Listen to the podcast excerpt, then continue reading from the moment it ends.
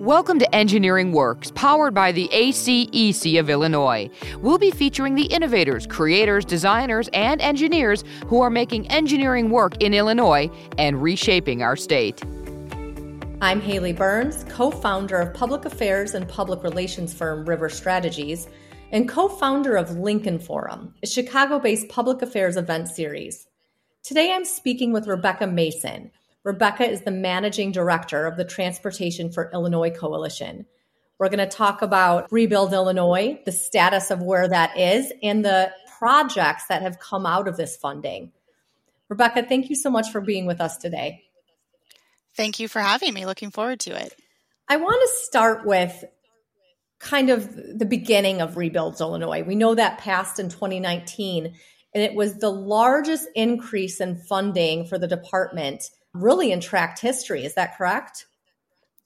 Yes, that's correct. So Rebuild passed in 2019 after over 20 years of no real significant increase in revenue for the department's infrastructure investment.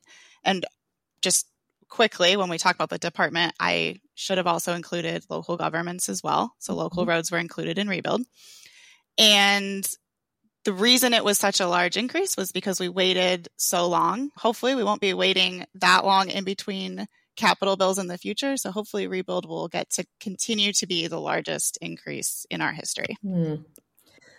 And to back up a little bit before we move on to hear about what that looks like over the last few years, can we talk first about why transportation, Rebecca? How did you find yourself as the director of this coalition? Yeah, so I grew up in the political process here in Springfield. So I've been around politics and policymaking for my entire life. And what I find really exciting about the policymaking process is how, especially at the state government level, we can enact changes that really benefit people's lives. And I think transportation is sort of the epitome of that type of positive impact of government. Every person's life is touched by transportation infrastructure. And when we do it well, when we invest adequately so that our engineers can build really good designs and so that our contractors can maintain the system and expand it when needed, we're really helping people live in the best way that they can. That's my passion for transportation. I got involved with TFIC, the coalition, back in 2012, essentially straight out of college. And I've stuck with it for most of my career, and as well as doing some other side projects as well. But the coalition has really been something that I've stuck with since I started working. And I'm blessed that they've continued to believe in me and let me help run their organization and advocate for infrastructure. Well, you have certainly then had a close look at what IDOT has been doing from your role there. Can you tell us what has it looked like over the past year with this kind of new, fresh, and finally substantial funding? I wrote down just a few projects that I think are big regional projects that will have big impacts in their communities. I did want to say first, just Rebuild was largely maintenance focused. So when I drive now to Chicago on I-55 and I can change lanes without worrying about if I'm going to fall in a little pit between the lanes like I used to do, that is also Rebuild Illinois. And at least for me personally, a huge benefit. But in terms of some of the most exciting projects, I highlighted just a few because I think that they really illustrate how good infrastructure and good design can tie communities together and make people safer. So in Springfield, Illinois, our capital, we've, I believe, nearly fully funded the rail relocation project, which is combining tracks and moving them out of downtown. Well, a little bit further out of downtown, which will be helpful in terms of not being as disruptive to the downtown community. But I think more importantly about this project, it is replacing on-grade crossings with separated crossings. So people who lived north of the tracks today have to cross on grade, which means when there's a train stopped, they're climbing between cars or struggling to figure out how to get around. If there's ambulances that need to go across the tracks, they can't do it. They have to reroute around and it becomes quite difficult. So I think the fact that we are able to sort of move the tracks is one thing, but the most important part is these really great overpasses for the tracks that are then designed in a way that keeps pedestrians safer. They have raised pedestrian walks so that the pedestrians are separated from the motor vehicle traffic, and the motor vehicle traffic isn't going to be affected by rail delays anymore. And that's just a nice example of how we can change the way a city looks, but also make it work better for the people that live there. Mm-hmm.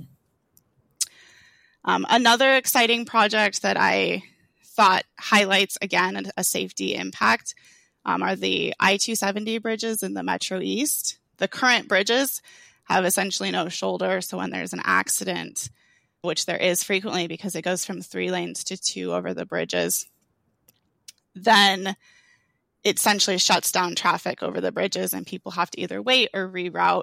And it's difficult for emergency responders, of course, to get on and off. With the new bridges, which we toured this past summer with some of the area legislators, they're going to add full width shoulders so that if there's an accident, emergency services can use the shoulders. People can pull over if they're able to move their car after the accident, and traffic can continue without putting people in as much danger as it does today.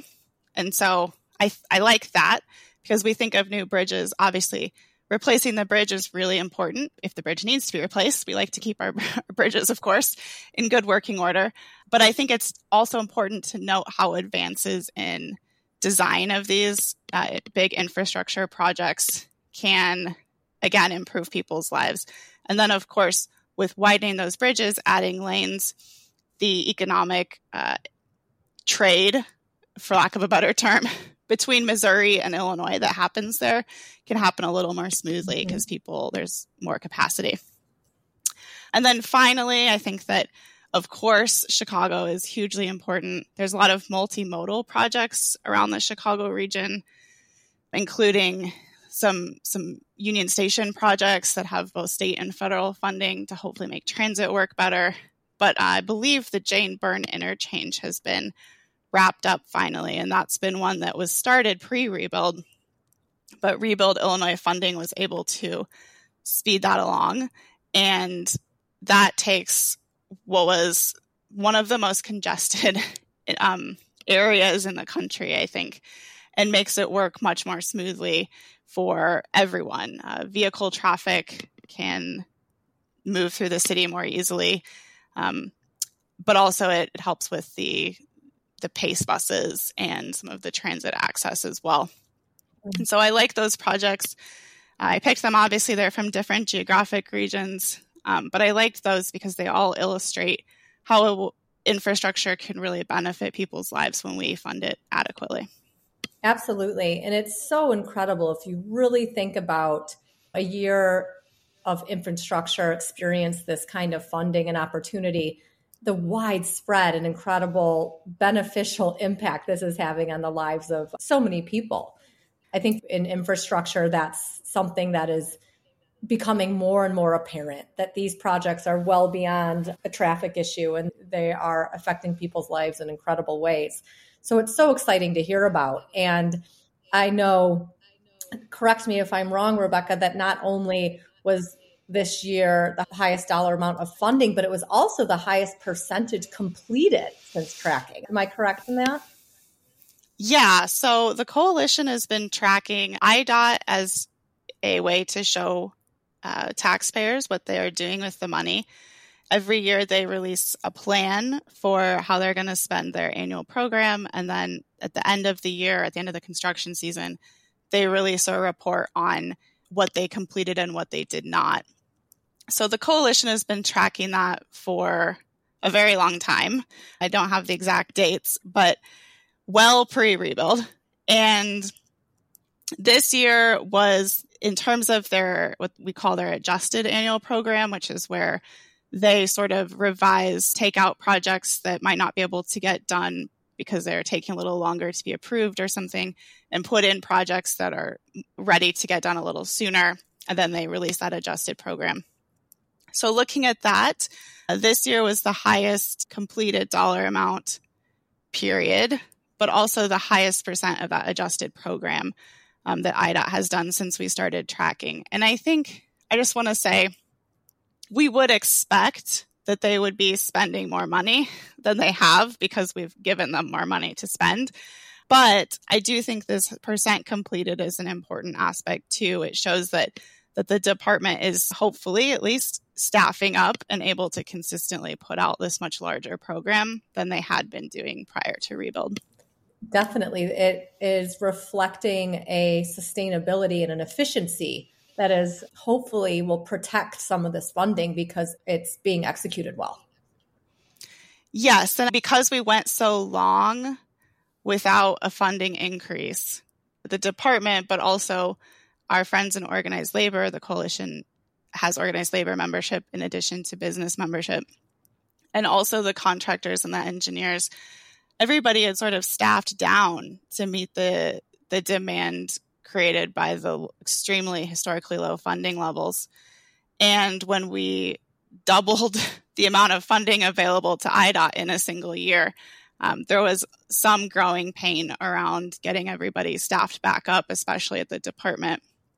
But also that happened around COVID. And so there were some growing pains in the program, which I think illustrates the importance for policymakers, at least, of we need to continue funding this program consistently. And then also, now that we're staffing up, hopefully we're going to see some really impressive projects in the future. Mm-hmm. And to use your word, it's so impressive to reflect on the last year and see what can happen with adequate funding, right? Would you agree? Yes. Yeah, I have to do a lot of driving, and I like to take in the quality of the infrastructure while I'm doing that and sort of see where we are. And I am so relieved now every time I go to Chicago. I don't see traffic cones sitting in giant potholes over on the shoulder. I don't have to worry about the separation between lanes that used to happen where you weren't quite sure if that was going to be good for your tires. We had many coalition members with flat tires in 2019 trying to come down to Springfield to advocate for funding where their tires just blew out on potholes. So I'm personally very excited about the fact that I can now drive around the state, and we see a lot of construction, and nobody likes to drive through construction, I know, but it's great to see the state really investing in itself. That's something that Illinois for a long time had a reputation for being the place nobody wanted to live and not being proud of the state itself, at least in infrastructure funding. I think we have something we can be proud of and excited about the future. Absolutely. And I do have to say, Rebecca, there is some, maybe looking back, we can enjoy the humor or the irony in going to advocate for this and getting a flat tire on your way. That's a good story. Yes.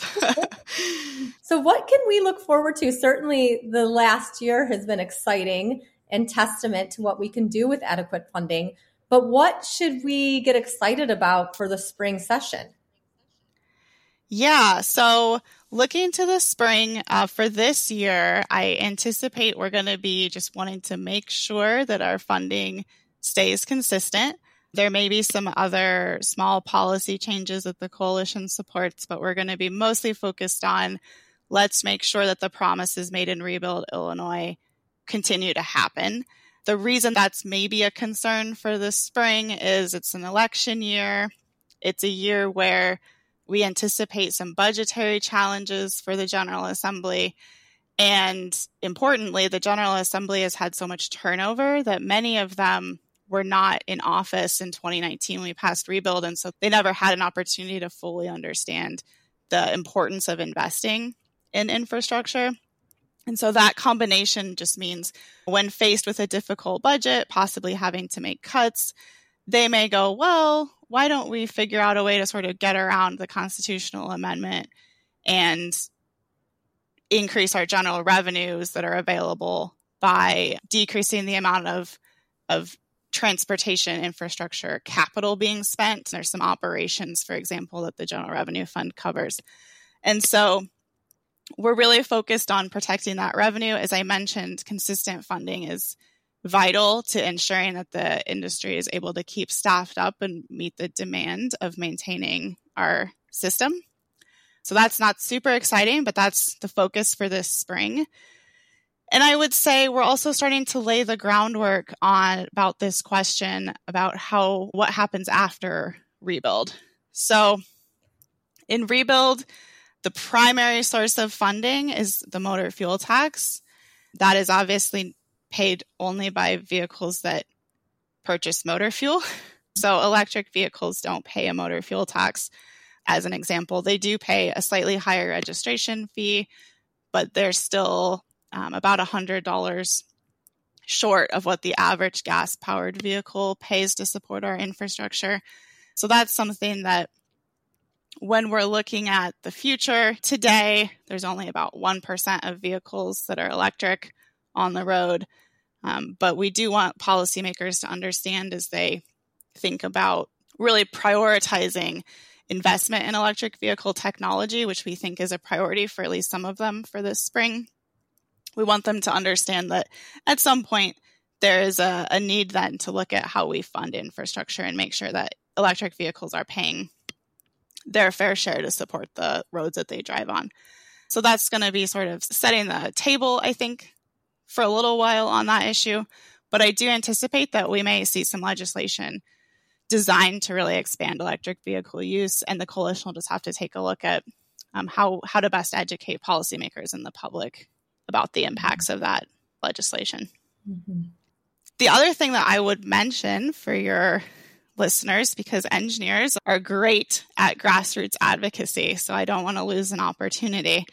I would just say that as you all are talking with the legislators that represent you at home or at work, I think it's important to continue to stress the value of consistent funding for Rebuild Illinois. We talk about this huge jump in funding, but that's because that was what was needed to get funding back up to where it would have been if motor fuel tax had kept up with inflation. So this is money that's sort of already spoken for, that the department has plans for, and that we want to keep consistent so that the private sector and the department can all plan appropriately. Mm-hmm.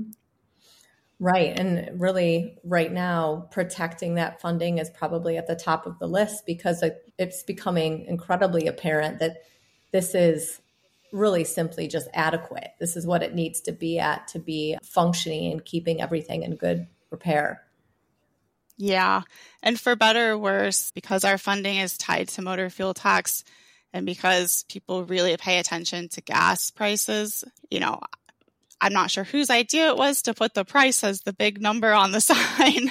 We might regret that now, but for whatever reason, the public really pays attention to the price of gasoline. And given that it's an election year, I do think we're likely to see some legislation filed to suggest rolling back the motor fuel tax to pre-rebuild levels. Mm-hmm. I don't know that it will go anywhere, but we are likely to see some of that as well. So either cutting on the revenue side or cutting by increasing expenses are things that we could see. Mm-hmm.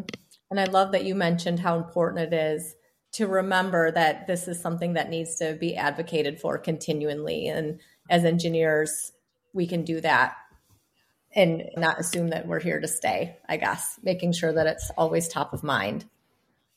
Yeah, and engineers are great about understanding the value of relationships with policymakers. When we were passing Rebuild Illinois, I was standing in the back of behind the chambers in the Capitol building on Saturday at 3 p.m. And we were calling engineers all afternoon, and they were texting or calling their legislators and connecting with them. And some of them were delivering votes for Rebuild just because of the importance to the firm and the person's district. Wow. I don't want anyone to undervalue the important role that individual engineers can make in advocating for good policy. especially because my background is government. I'm not an expert in how to design roads, bridges, and legislators typically have similar backgrounds as mine. They're from the legal area or maybe a small business owner. And so they don't frequently have the expertise either in terms of how does an individual bill impact engineers. It's really great to be able to have people who are the true experts in the field available to answer questions about how policy impacts them. And Rebecca, with your background in government, I want to ask a question we asked every guest, and really everyone has had such a different perspective. And you coming from where you stand as a leader in this coalition,